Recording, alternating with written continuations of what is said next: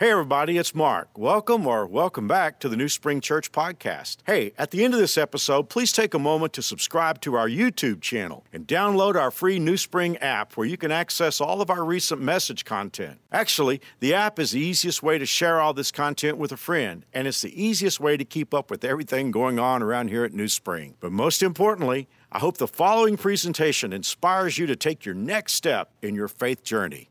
Enjoy. Well, I've had the privilege of uh, growing up here at New Spring, and one of the things I love hearing is Mark's stories. He tells great stories. One of my favorite is one of a mom and a daughter, and they're in the kitchen and they're making a, a family recipe. This recipe's been passed down from generation to generation. They're making meatloaf. And uh, the mom does it. She's teaching her daughter all the, all the special ingredients that make it their meatloaf. And right before she puts it in the oven, she takes out the kitchen knife and she chops off the ends. And then she sets it in, and the daughter turns to her and says, Now, I get the special ingredients, I get all the other stuff, but why did you cut the ends off? Well, the mom pauses and she says, Well, because, you know, I don't know. That's just the way mom always did it. I just learned from grandma. That's how she did it. And so they pick up the phone and they call grandma and they say, Hey, grandma, we're making the famous family meatloaf. You know, the one that you passed down. And, and uh, right before we put it in the oven, we did just like you did. We always chop the ends off. And why do we, why do, we do that? And uh, grandma kind of laughs and she says, well, That's a good question for my granddaughter. I don't know. I'm not sure. That's just the way Nana taught me. You know, my mom taught me, and that she always, right before she put it in the oven, she cut the ends off. So they call the nursing home and they say, Hey, we need to talk to Nana. And they get Nana on the line. They say, Hey, Nana, we're making the famous meatloaf, you know, the one you passed down. And, and uh, right before we put it in the oven, we did just what you did. We cut the ends off. Why do we cut off the ends? Well, Nana just starts cracking up on the phone because she says, I don't know why you guys are cutting the ends off. I cut the ends off because I didn't have a big enough pan. now, that's a fun story, but it illustrates a good point. Why do we do the things that we do? If you're new to New Spring, or maybe you call New Spring your home, you might walk into New Spring and say, Man, this is great. This is awesome, man. They have kids singing on stage. We have a fourth grade worship leader. How awesome is that? That's so cool. Man, it's great. Things are happening. We're doing things for kids, and family ministry is such an important thing. But we want to pull the side of the road as a church, real quick. Mark uh, wrapped up a series on spiritual warfare last weekend. And next weekend we start going pro. Marcus told me it's the biggest thing he's going to be a part of. So don't miss it. You need to be here for it. You invite someone to attend with you and check it out. But let's pull this side of the road for a second. and Let's ask why do we make the meatloaf the way we make the meatloaf? Let's look at our family ministry and the strategy behind it. And we want, as a church, we want to put that in front of you, hopefully to encourage you, but also so that you, as a new springer, if you consider yourself a new springer, can be a part of what God is doing. And if you're in the room and you're not sure, maybe you'd say, you know what? I came, Jesse, because someone promised me lunch, or I came, Jesse, because I'm dating her, or whatever, whatever reason you're here. Maybe someone promised you free coffee from the coffee shop. If you're in the room you say, I don't know that I believe what you're talking about, I don't know if I believe that that's God's word, I don't know if I believe in Jesus. Listen, can I just tell you something? I'm, we're glad you're here. We're so glad you're here.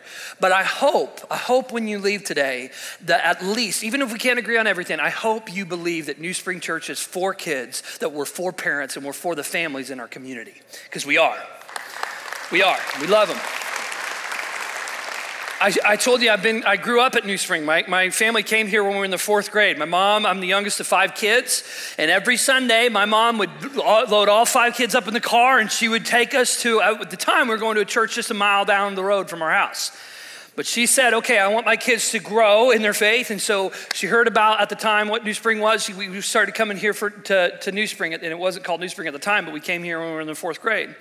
And so I grew up here and I got to hear Pastor Mark speak. And, and in 2004 or 2005, Mark set a vision for our church where he said, Hey, we want to be a church that's, we don't want to be a country club for Christians.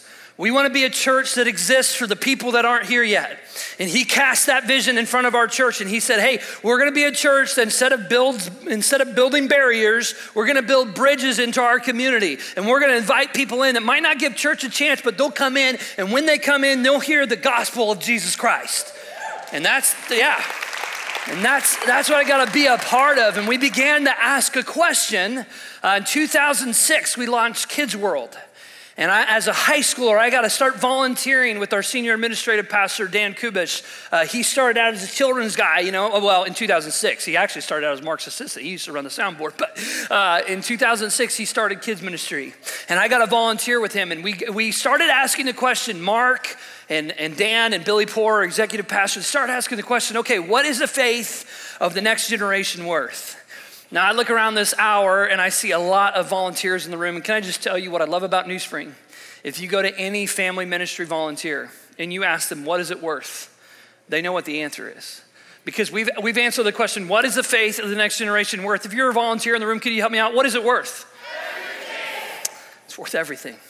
We believe the faith of the next generation is worth everything. And when we started asking that question in 2006, 2006 and we got that answer, we realized that we had to change some things. We had to, we had to give buildings to kids ministry. We had to give budgets to kids ministry. We had to give staffing to kids ministry. Mark, uh, Dan Kubish was kind of his right hand guy, and Mark said, "Okay, Dan Kubish, my right hand guy, you're going to be over the kids." And we started. We start. We didn't just say it's worth everything. We said, "Hey, if it's worth everything, we better back it up with our actions." And so, yeah. Well, let me show you a picture. This is. Um, this is the Family Life Center. That's what it was called when I came here in the fourth grade. Uh, we served donuts in there, okay? That's what we did. And at the time when I was in fourth grade, I thought that was awesome. Uh, but we started asking, what's the faith of the next generation worth? And as a young student, I saw our senior pastor give up his office for kids ministry. And I saw a church say, hey, we really mean it's worth everything. That room is still on campus. It just looks like this now. Yeah. That's what God has done. That's how God has moved. In 2006, when Mark, Mark gave us, a, a Mark and Billy and Dan, they sat down, our leadership of the church sat down, they said, okay, why do we exist? If we're a church that builds bridges and not barriers, if we're not a country club for Christians, what does that mean? Now, they, they went to God's word, and, and you won't find this verbatim in God's word, but I believe it comes from God's word. They gave us a handle as a staff to carry this with us into our weeks and into our meetings and into, into our planning sessions and all of that. Our purpose New Spring Church's purpose statement, I have this hanging in my office. Our purpose is to help people make an eternal connection with Jesus Christ and with others in order to grow strong and produce fruit for the kingdom of God. That's why we exist. That's why we're here. And God has been working at the corner of K96 and 21st to do some incredible things because we said, hey, ultimately, it is about Jesus and the faith of the next generation is worth everything. But let's stop for a moment and ask, why do we make the meatloaf the way we make the meatloaf? We've got a lot of lights and colors in the hallways, and it's fun. We have fun. But why? Why do we do that? Well, because we believe the faith of the next generation is worth everything. And that speaks into the strategy that we have as a family ministry. If you're observant in the room, or if you're watching online, you haven't seen it yet, but I'd love to take you over here to uh, this uh, very weird Amazon order that I purchased, okay? You got 3,000 ball pit balls over here. And in this one, there is 40. And the reason why is because on average, the American church gets 40 hours a year to invest in the life of a child. So we fill these 40 hours with intentionality. And we fill these 40 hours with the gospel of Jesus Christ. And we fill these 40 hours with God's word and with people that can come alongside kids and teach them. And, and, and, and we, we do that. We want kids to do what they did up here. We want them to be able to say, I am who you say I am. But there's 3,000 balls behind this 40. And the question is why? Well, because the church on average gets 40 hours a year to invest in the life of a child. But every parent in this room, on average, will have 3,000 hours of influence this year with their child. And with COVID being home a lot, that number has probably gone up, and the 40 has probably gone down. And as a church, we're saying, okay, if the faith of the next generation is worth everything, we can fill the 40 hours with all the intentionality we want. But if we leave those 3,000 hours on the table, if we don't come alongside parents and partner with parents and leverage the influence they have, we could miss it. And it's worth everything. So, as a family ministry, the reason we do all the things that we do is because we believe we need to partner with parents. We believe God's word is clear that the primary, not the only, but the primary spiritual leader in the life of a child is their parent. In some cases, their grandparent. In some cases, an aunt or an uncle or a stepdad has become the primary spiritual leader in the life of a child. So, how do we partner with parents to make the most of those 3,000 hours? So, we're going to talk about parenting today. Now, I want to address the elephant in the room. Nobody drove to New Spring today to hear Jesse Mahana's thoughts on parenting, okay? I have a seven year old, a five year old, and an almost three year old. I have no idea what I'm doing, okay? I'm figuring it out with the rest of you. But can I just speak into it? We're going to talk about five principles, and these principles we use they, we, we use them in our curriculum. So from birth all the way through 12th grade, we try to lean into parents and help them understand these principles. But ultimately, we believe these principles come from God's word and what God has to say about how to be a parent in a culture that ultimately does not help parents very much. We want to be a church that can come alongside and partner with you. One of the things that we say a lot is what happens at home is more important than what happens at church. Friday night, we had Kids World FX. 25 kids went public with their faith. It was awesome.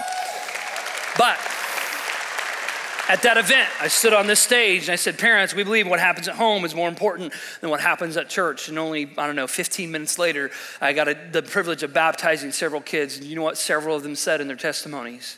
I want to thank my mom who led me to Christ. I want to thank my grandparents who led me to Christ. I want to thank my dad who had a conversation with me. I was driving in the car. My, I was driving in the car. No, that was not the case. Uh, their dad was driving in the car, and, and the daughter asked, Hey, can I accept Christ? We believe that what happens at home is what is more important than what happens at church. We believe what happens at church is very important. We build the buildings, we do the programs because of it. But we want what we talk about on the weekend to make it home with the parents. So, George Barna, if you're familiar with the Barna Group, has done a lot of research for churches and families. And one of the things that he's described in his research is three kinds of parents there's parenting by default.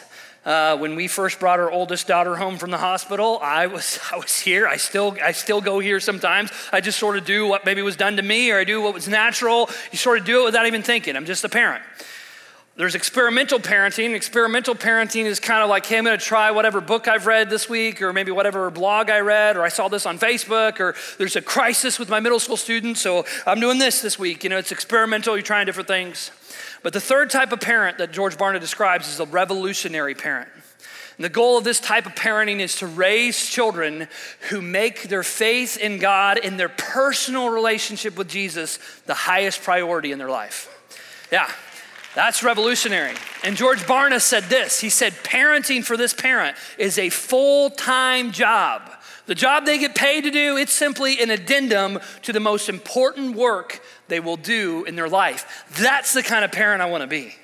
I hope I contribute something to the kingdom of God, but can I just challenge you? One of the, the most important thing you do for the kingdom of God might not be a something, it might be a someone you raise. And that's important as parents. We want to partner with you. So we have five principles again, and I hope these will be helpful. The first one is imagine the end. Imagine the end simply means that you are determining your destination before you determine your direction. I remember when we brought our young one home, and uh, I, I'm not gonna lie, I didn't know what direction I was going in. I didn't know what day it was, okay? I hadn't slept forever. And that's the way a lot of times parenting can be, but it's important to know your destination. And our church came alongside Sarah and I and challenged us to imagine the end with our child. In the book of Psalms, Psalms 127, the psalmist says, Children, I love this, are a gift from the Lord. That's, that's something our culture doesn't believe. Our culture treats kids at best as a burden and as worst as disposable. That's not what God's word says. Children are a gift from the Lord. What you saw up here a minute ago was a bunch of gifts from the Lord, they are a reward from Him. Listen to this children born to a young man are like arrows in a warrior's hand. How joyful is the man whose quiver is full of them. He didn't say, he didn't say sword, sword or shield you hold tightly to. An arrow, you find the destination, and you let it go. And that, as a parent, is to say, I'm going to imagine the end. When my child, when we came home from the hospital with our oldest, we had 936 weeks before she turns 18. We have a jar of marbles at home, and every week we take out a marble because there's 936 to start off with, but now there's under 600. We continue to take those out because we want to imagine the end. What do we want our daughter to be like when she moves out at 18 or 20 or 25? I don't know. We'll see. but if you're going to do this as a parent, one of the things I want to encourage you to do, point your child to who you want them to be. I just recently got the privilege of overseeing our, our high school department. And I'm impressed by how many freshmen and sophomores are already signing up for college courses. And there's nothing wrong with that.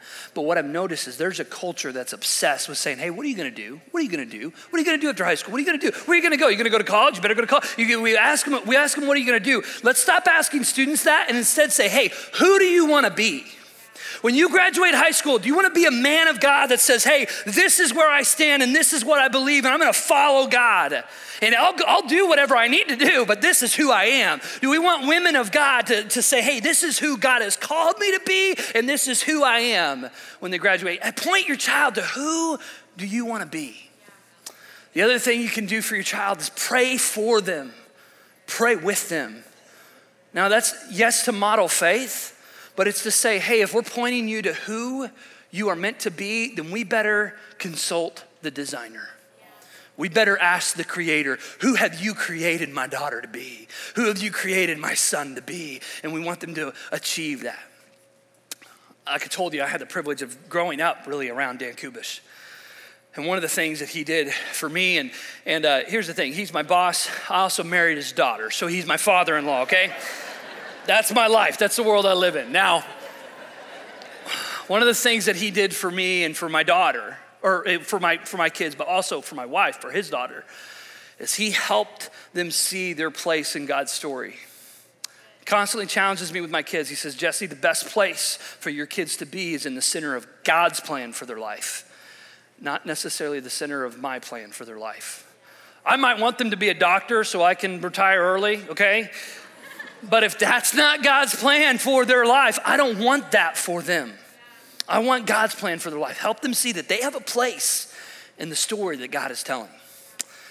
For us, when we brought our daughter home, when we brought our two sons home, we said we want to raise kids. Ultimately, imagine in the end is setting the priority. What's the most important thing? Well, Jesus did this for you. If you're a Jesus follower, he answered the question what's the most important commandment? Most important commandment is to love God with all your heart, your soul, and your mind, and to love others as you love yourself. I want my daughter to love God.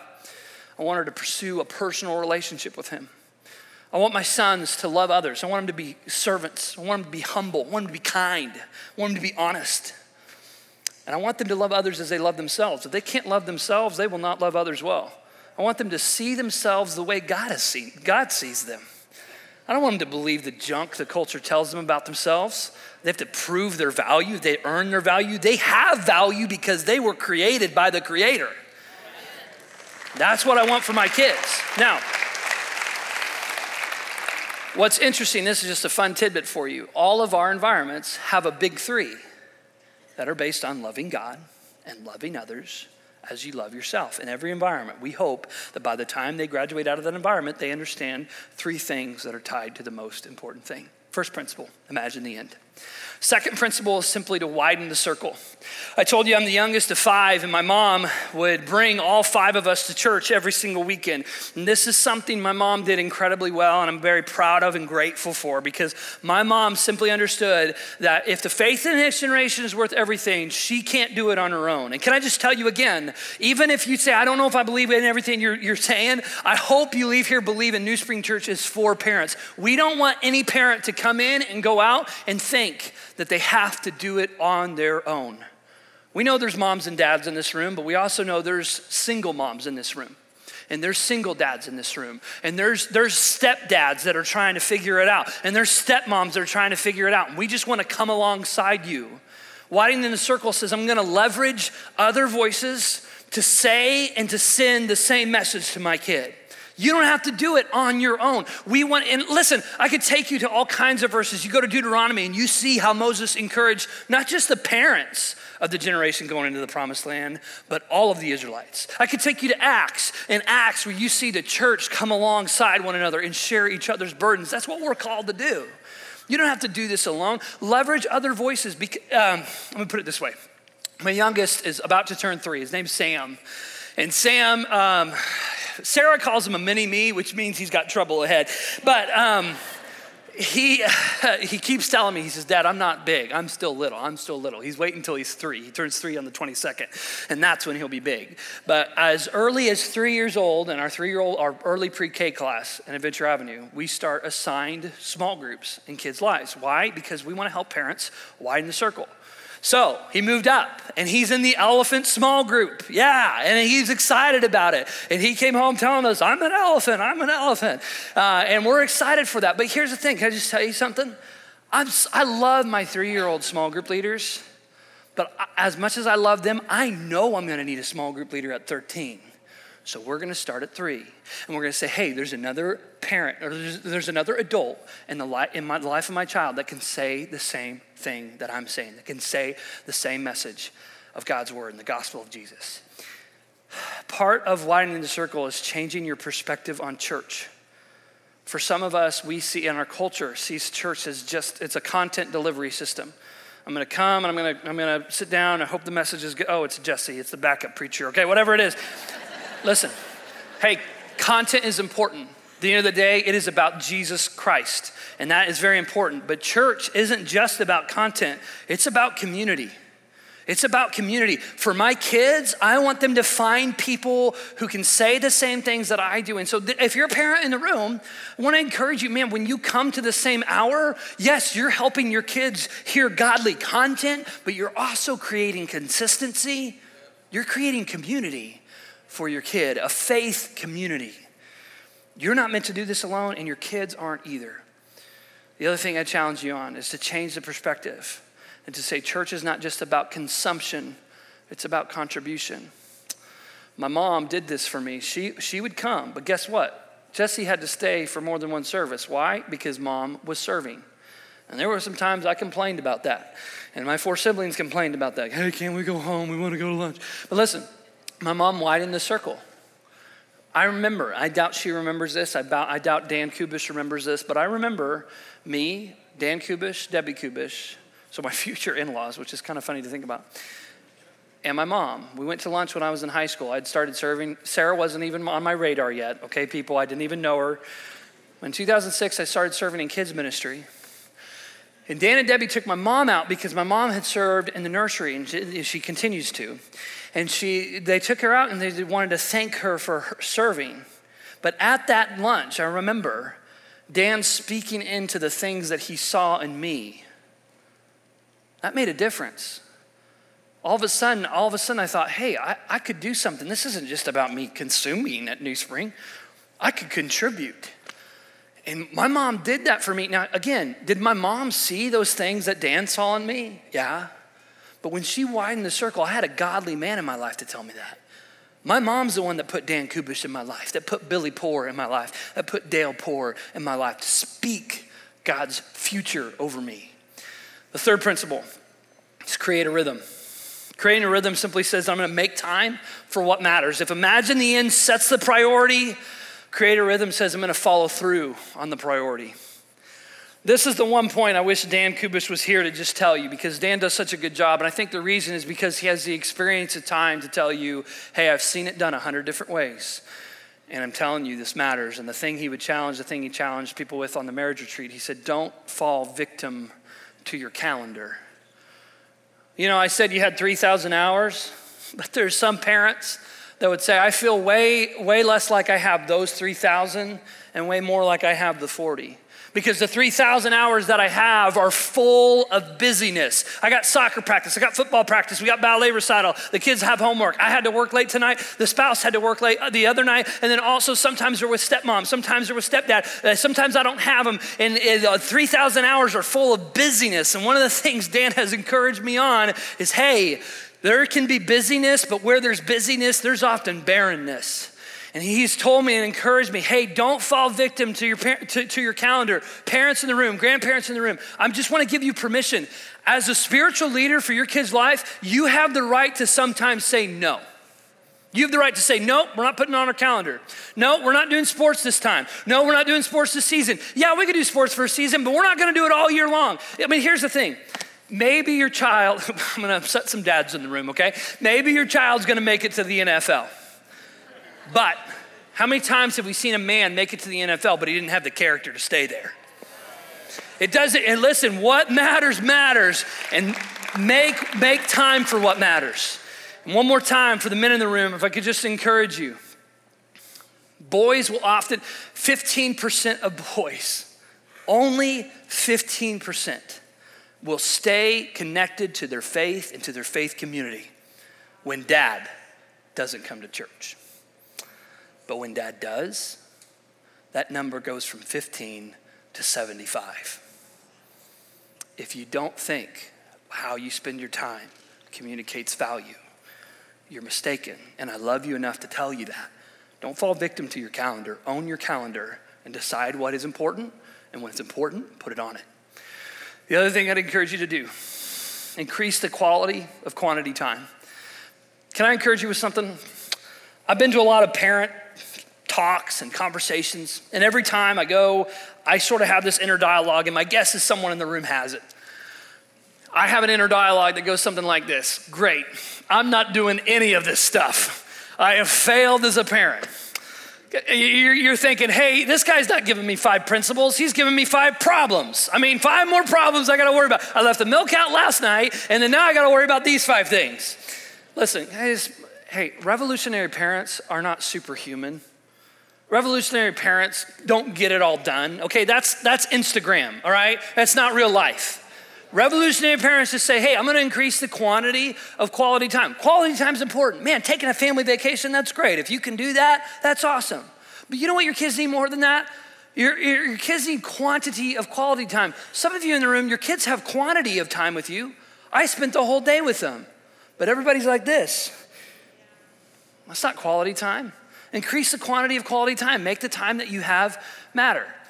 Uh, where Jesus pulled the most important commandment from Deuteronomy in, in Deuteronomy uh, chapter 6, Moses just gets done talking about loving the Lord your God with all your heart, your mind, your soul. Then he says this Commit yourselves wholeheartedly to these commands that I'm giving you today. Repeat them again and again to your children. Now, listen to this. Talk about them when you're at home and when you're on the road and when you're going to bed and when you're getting up. Tie, I love this. Tie them to your hands. Wear them on your forehead as reminders. Write them on the doorposts of your house and on your gates. Hey, listen, Moses understood. He's like, hey, if we're going to stay in the promised land, we need to keep what's important important. And by the way, this doesn't mean that you have to hold, have to hold a church service every night at your home. All it means is you're going to increase the quantity of quality time. When you're driving in the car, you're not just listening to any music, you're listening to music that's gonna encourage your kids. Or you're having a conversation about what they talked about. Don't just ask your kids what God is doing in their life when you leave church on Sunday. Ask them on Monday, ask them on Friday, ask them on Wednesday.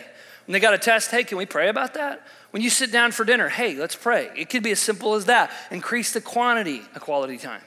One of the things that I love about our family ministry is we have a, a parent cue app. It's a free app. You download the app, and it'll tell you exactly what we talked about in all of our environments. And so, it, it, what, what I love is it just gives you cues, parent cue, just give you cues to say, hey, while you're driving your kid, because they're in middle school and you have suddenly become a taxi service, okay, while you're driving your kid around, talk to them about this. Ask them this question. Yeah, I know you don't see your high schooler at all, but when they go into the kitchen, because that's where the food is, okay, swing into the kitchen and ask them this question. Ask them about what God is doing in their life. When you have young kids, don't send them to bed, tuck them into bed. Take that five minutes and lean in and say, hey, what's God doing in your life? Or for, for us as parents, one of the things I ask my daughter all the time is, hey, how's your heart? How's your heart? What's going on? Is there anything going on we need to talk about? And speaking of which, the fourth principle is fighting for the heart. Guard the value in your unique relationship. And I'll try to go through this kind of quickly. In, in, in 2 Timothy, uh, Paul encourages Timothy. He says, Guard through the Holy Spirit who dwells in us the treasure which has been entrusted to you. Mark encouraged me with that scripture. I actually have it hanging up in my office. Uh, when we got when I got ordained, and and I think that it was written to a pastor. But can I just tell you, as a parent, as a grandparent, aunt, uncle, if you have influence in the life of a child, there's been a treasure entrusted to you, and guard it. Just guard it. Because here's the thing uh, Ephesians would say this, and Paul, Paul would say this in Ephesians. He says, A final word be strong in the Lord and in his mighty power. Put on all of God's armor so that you will be able to stand firm against all the strategies of the devil. Don't you appreciate having that armor of God song, having kids sing that? Guys, listen, the reason why that's so important to us as a church, the reason why Molly and Austin wrote that song, the reason why they did that is because for us, I'm not saying this to be over dramatic or to scare you, but there is a target on our kids and our students today. Our, our, our culture is out to tear down their faith as early as possible. If you don't think it's true, you're not, your eyes aren't open. And, and I'm just telling you, you have a unique role as their spiritual leader. You're not called to be their best friend, you're called to be their parent or their grandparent. One of the things that Dan has been encouraging our staff with is he's been asking, hey, is your priority holiness or happiness? You know what God wants for your kids? your God wants holiness for your kids. Now, listen, you might say, oh, holiness, what are you talking about? Listen, God's best is holiness. We've got a culture that tries to fill the void that they have with anything and everything. If I can just get that promotion, if I could just get that degree, if I, you know, they try to fill it with all kinds of things. They try to fill it with sex and drugs or relationships or validation out from outside. They try to fill it with everything. The only thing that's going to fill that void is Jesus Christ. And I'm just telling you, holiness leads to wholeness. I want my children to feel whole and affirmed, not because dad, but because Jesus. That's what I want. And so I want to teach them what is right. I want to teach them what God's word says. I want the Holy Spirit to be at work in my daughter's life. She accepted Christ last year, and we've had lots of conversation. Hey, is the Holy Spirit putting to work inside of you the fruits of the Spirit? You asking the Holy Spirit to help you with self control? You asking Him to help, help you with patience, love, and joy, and peace, and kindness, goodness, faithfulness, gentleness? The Holy Spirit putting that to work inside of you? When we give our kids convictions, they can walk in confidence, raise them in the way that they should go, and they won't depart from it. Now, that's kind of one side of the parenting pendulum. The other side of it, because there's, there's sometimes we try to be their best friend and we, we, we forfeit this a special calling we have in the life of a child. But the other side of it is like, yeah, you're right. Preach it, holiness. I'm going to hit my, hit my kid over the head with the Bible. That'll teach them you know, holiness. You know, listen, hey, let me just lean in. Paul talks a lot about as dads fighting for the heart. What's the most important thing for me and my kids? It's not that they always obeyed me. I want them to. Imagine the end. I don't want to say, well, they always obeyed me. I want to say that I have a good relationship with them and they love God and they love others. And so I have to fight for the heart. And so for that, you need to engage in open, honest, respectful conversations. Your kids need to be able to disagree with you sometimes. Let them be open, let them be honest. Make sure you're respectful. The other day, to show you I'm not perfect, the other day we were driving home and I was trying to have a conversation with my wife, and I mean, we got three kids in the back, and, and, like every three seconds, hey mom, hey mom, hey mom, and literally she couldn't get two words out. And so finally I was like, guys, be quiet, you know, just totally non pastor role. Okay, I just yelled at my kids. And we got home, and I'm trying to increase the quantity of quality time. I'm tucking my daughter in, and she says, Dad, when you when you yelled at us, it made me feel like you don't love me. yeah, I know, right? Now I could have got defensive and I could say, well, I'm the dad, you know. And, and sometimes I do get defensive. But I said, hey, I'm going to fight for the heart. He said, Liz, I'm sorry. Sometimes the most important words your kids can hear from you is, I'm sorry. Shouldn't have yelled at you. That wasn't respectful. I apologized, asked her to forgive me, and of course, oh yeah, I forgive you. But then we had a conversation that said, now Liz, remember, open and honest. I said, Liz, do you know that mom and dad love you? Yeah, I know you love me. I said, Okay, well, I'm sorry you felt like I didn't love you, but what's the truth? Well, now in fighting for the heart, I'm having a conversation with my daughter about how feelings don't equate to truth. I can feel something. I'm sorry you felt that way, but what's true? We love you. Fight for the heart. Last thing, I'm to go quick on this. Notice that there's a difference between your relationship and your role. When we started last November, we started our fourth and fifth grade environment, Studio 45. And the reason why we did that is because in doing a lot of the research, I didn't say this any other hour, I don't really have time for this, but in our culture, when I say there's a target on our kids, the average age of exposure to pornography is fourth grade. So there's a target on our kids. And we're, the faith in next generation is worth everything. And so we said, okay, we want to lean in in this phase. And around fifth and sixth grade, parents start getting pushback from their kids. And a lot of times, what will happen is parents will lean back, and unintentionally, parents will check out. And we, we, we, wanted to start that, that environment because we wanted to lean into parents and say, hey, hey, listen, a change is coming. Your role is going to change, but that doesn't mean your relationship doesn't change or it should change or the relationship's not a priority. Your role is just changing. Don't check out. You still got to invest in this relationship. Your role just changes. When you're in elementary, when your kids are in elementary, you're an air traffic controller. You know what I'm saying? You're just like, okay, hey, do you have shoes on? Hey, did you take a bath? When's the last time you took a bath? You know, did you go to the bathroom before we get in the car? I mean, you're just asking all the air traffic controller questions, just getting them to the place where they need to be on time. But when you all of a sudden, fifth, sixth, seventh grade, and they start becoming a student, and you start saying, okay, my role's gonna change from an air traffic controller, now I'm going to be a sideline coach because they know how to make it down the field a little bit. So instead of instead of air traffic controlling them, I'm going to say, okay, you know how to make some of the plays. You know how to you know how to call some things. I'm over here on the side. I'm going to let you start calling some plays while the stakes are low. And you might guess what? Your student might end up getting sacked. But guess what? You're going to get on the field and you're going to help them get back up. And there's going to be sometimes your student's going to make it all the way to the end zone, and you're going to be their biggest cheerleader. You're their coach on the side, but your role changes. Okay, last principle Probably the one that's the hardest, but the one that's the most important. We have five principles for our small group leaders too. And what's interesting is this one is the same make it personal. Guys, you can't, if you're the spiritual leader, if you're the primary spiritual leader for your kid, you can't lead someone to a place you have never been. Second Timothy, Paul said this. He said, I remember your honest and your true faith. He's talking to Timothy. He said, It was alive first in your grandmother Lois and in your mother Eunice, and I'm certain that is now alive in you also. Mark encouraged our small group leaders the other day for first through 12th grade. He told them, he said, Hey, I want you to know that more is often caught than taught. Guys, no matter who you are in the room, if you're a parent, you're a grandparent, you don't have any kids, these five principles are important. Okay, you need to imagine the end. Are you living in the center of God's will for your life? When you get to the end of your life, do you want to say, hey, I made a lot of money? Or do you want to say, hey, I followed God?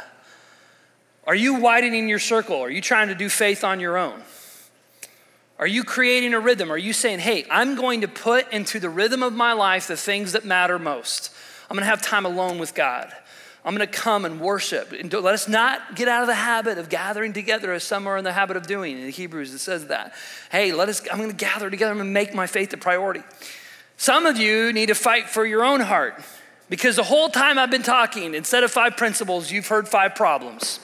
You, you've heard a voice in your head saying, Guess what? You're a grandparent. You missed it. Guess what? You're a stepdad. You missed it. Guess what? You can't do this. You've already failed as a parent.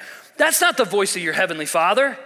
Tell that voice to get out of here. That is not the voice of your heavenly father. Your heavenly, yes, your heavenly father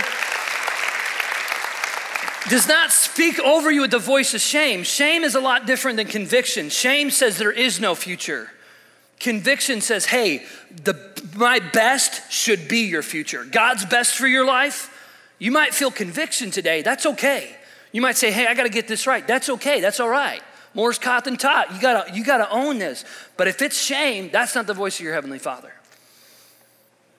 You know, it's interesting because a thousand third through 12th graders were surveyed, and they asked them, they say, hey, what do you want from your parents? And you would think they'd say, oh, more allowance money, or I'd like to go on more vacations, or I'd like more time with them. You know what a thousand third through 12th graders said? The number one thing was they wanted their parents to be less stressed. Make it personal. You got, you got to own your, the only person that's accountable for your spiritual health is you. Make it personal. The last, last thing is to model an authentic relationship with Jesus. I told you that if you're here today and you're not sure what you believe, I hope you leave here believing who New Spring is and what New Spring's about. We want to help parents and families in our community win. But can I just tell you, you can't lead someone where you haven't been. I, have had the privilege of watching Dan give the invitation a lot to kids. And one of the things he'll start off with saying almost every time is Did you know you're not born into God's family? And every time there's at least one second grader that'll be like, What? What did he say? You're not born to God's family? You're not. Message of Scripture tells us that we are born broken. We are separated from a perfect, holy God. But that's where Jesus enters into the scene. we talk about John 3:16. We talked about how God so loved the world. We say God loved, and we have all the kids repeat it. And we say, okay, God gave Jesus. God gave Jesus. If you're in the room, you're not sure what you believe, can I just tell you that there are, listen, you know that you can't live up to God's perfect standard. I don't live up to my own standard, okay? Like, you know, there's a diet I should have, I don't have it, okay? I don't live up to my own standard. And you know that. You know you don't live up to your own standard as well. And because of that, that separates us from a holy God. But He did not leave us alone. He said, Hey, I'm to make a way. And so he sent Jesus, and Jesus lived the perfect life that you never could. He lived the perfect life that you should have lived, and then he laid that life down on a cross. And the blood that came out of his body paid for every wrong thing you've done and everything wrong thing I've done. And as sweet as our children are, every wrong thing they've done. And he paid for it. Last year, my daughter had the privilege, or my wife had the privilege of leading our daughter to Christ and she told my daughter, she said, You know, it's kind of, it's kind of like when we go out with Papa to a restaurant and the check comes. Someone has to pay for what has been consumed. And the check gets laid down on the table, and Papa always says, Oh, I'll pay for it. She said, That's what Jesus did for you. You have things that separated you from God. But Jesus came and said, Hey, I want to step in. I'm going to pay for that. And the blood that came out of his body paid for the wrong that you and I have done. And when he rose from the dead, he proved that his check clears and that he had the power to pay for the things that I've done. If, if you're in the room and you haven't done this, I want to give you an opportunity to do that.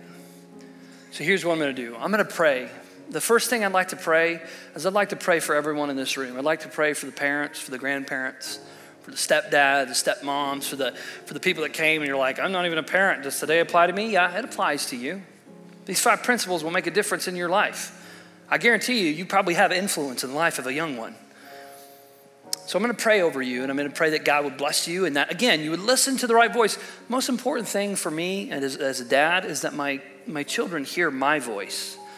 We're at a busy store and I'm trying to get their attention. Hey, August, August, it's my middle son. August, can you hear me? Your, your Heavenly Father's trying to speak to you today. And uh, again, if you hear five problems, that's not the voice of your Heavenly Father. There might be conviction today, but there also needs to be a way forward. And God wants to lead you in that. So I'm going to pray that He would and that you would allow Him to. You'd hear the voice of your Heavenly Father. But after I pray that blessing over the parents, the grandparents, and everyone in this room, I'd like to give you an invitation to be a part of God's family because God's got adoption papers on the table. He signed, he said, Hey, I can let you into my family. I want you to be a part of my family. But he's not going to make you sign it. But if you want to, the offer's there. It's as simple as putting your faith and trust that Jesus died for you and that he had the power to redeem you. Let's pray. Would you bow your heads and close your eyes? Father God, I pray over every parent in this room, every grandparent, every stepmom or stepdad, every student that's in this room. I pray that they would be in the center of your will for their life. That they would lead their children or their students, the kids they have influence, they would lead them well. They would model the faith that they have, that they would widen their circle. They don't have to do it alone. They don't have to do this alone. Help them to know that we're, we're beside them. Help them to create the rhythms they need to, to put you into every part of their life. God, help them to fight for these young children's hearts and help them to know that you have fought so hard for theirs. We pray this blessing over them, that you would lead them out and encourage them. In Jesus' name. Now, in just a moment more, I'd like to give you an invitation. If you've never accepted Jesus as your Savior, you can do that right now. God's word says, Whoever calls on the name of the Lord will be saved. The stuff that you're trying to own up for, the stuff that you want to pay for, the things that you've done wrong, you don't have to pay for those. You can leave those at the foot of the cross. So I'm going to pray a simple prayer. There's nothing magical about the thing I'm going to say. It's just words that cry out to God. And I'm going to pray it slowly. So if you'd like to repeat them after me, you can do that. And you can leave today knowing you're part of God's family. Dear Jesus, Thank you for sending Jesus. I believe that he lived the perfect life that I never could. I believe he died on the cross to pay for the things I've done wrong. And I believe he rose from the dead. Forgive me, save me, make me a part of your family today. In Jesus' name I pray. Amen. If you prayed that prayer today, I want to encourage you. We want to give you a free gift. Again, we want to come alongside you. So if you would just text the word P R A Y E D to 97,000, we've got this free gift. You can go by one of our information kiosks and pick it up. It's just got a Bible like the one that Mark preaches from and a book that he wrote that I will encourage you in making the most important decision of your life. Um, for the, the rest of you, I hope you're encouraged. I hope you go out excited about how we make the meatloaf here at New Spring Church. And don't forget, next weekend we start going pro. It's going to be the biggest thing we've been a part of. We hope to see you here. Once again, thanks for listening. If you live in Wichita, the surrounding area, we'd love for you to engage with us in one of our weekend services. For directions, service times, and information about our incredible kids and student environments, visit us at newspring.org. One more time, newspring.org.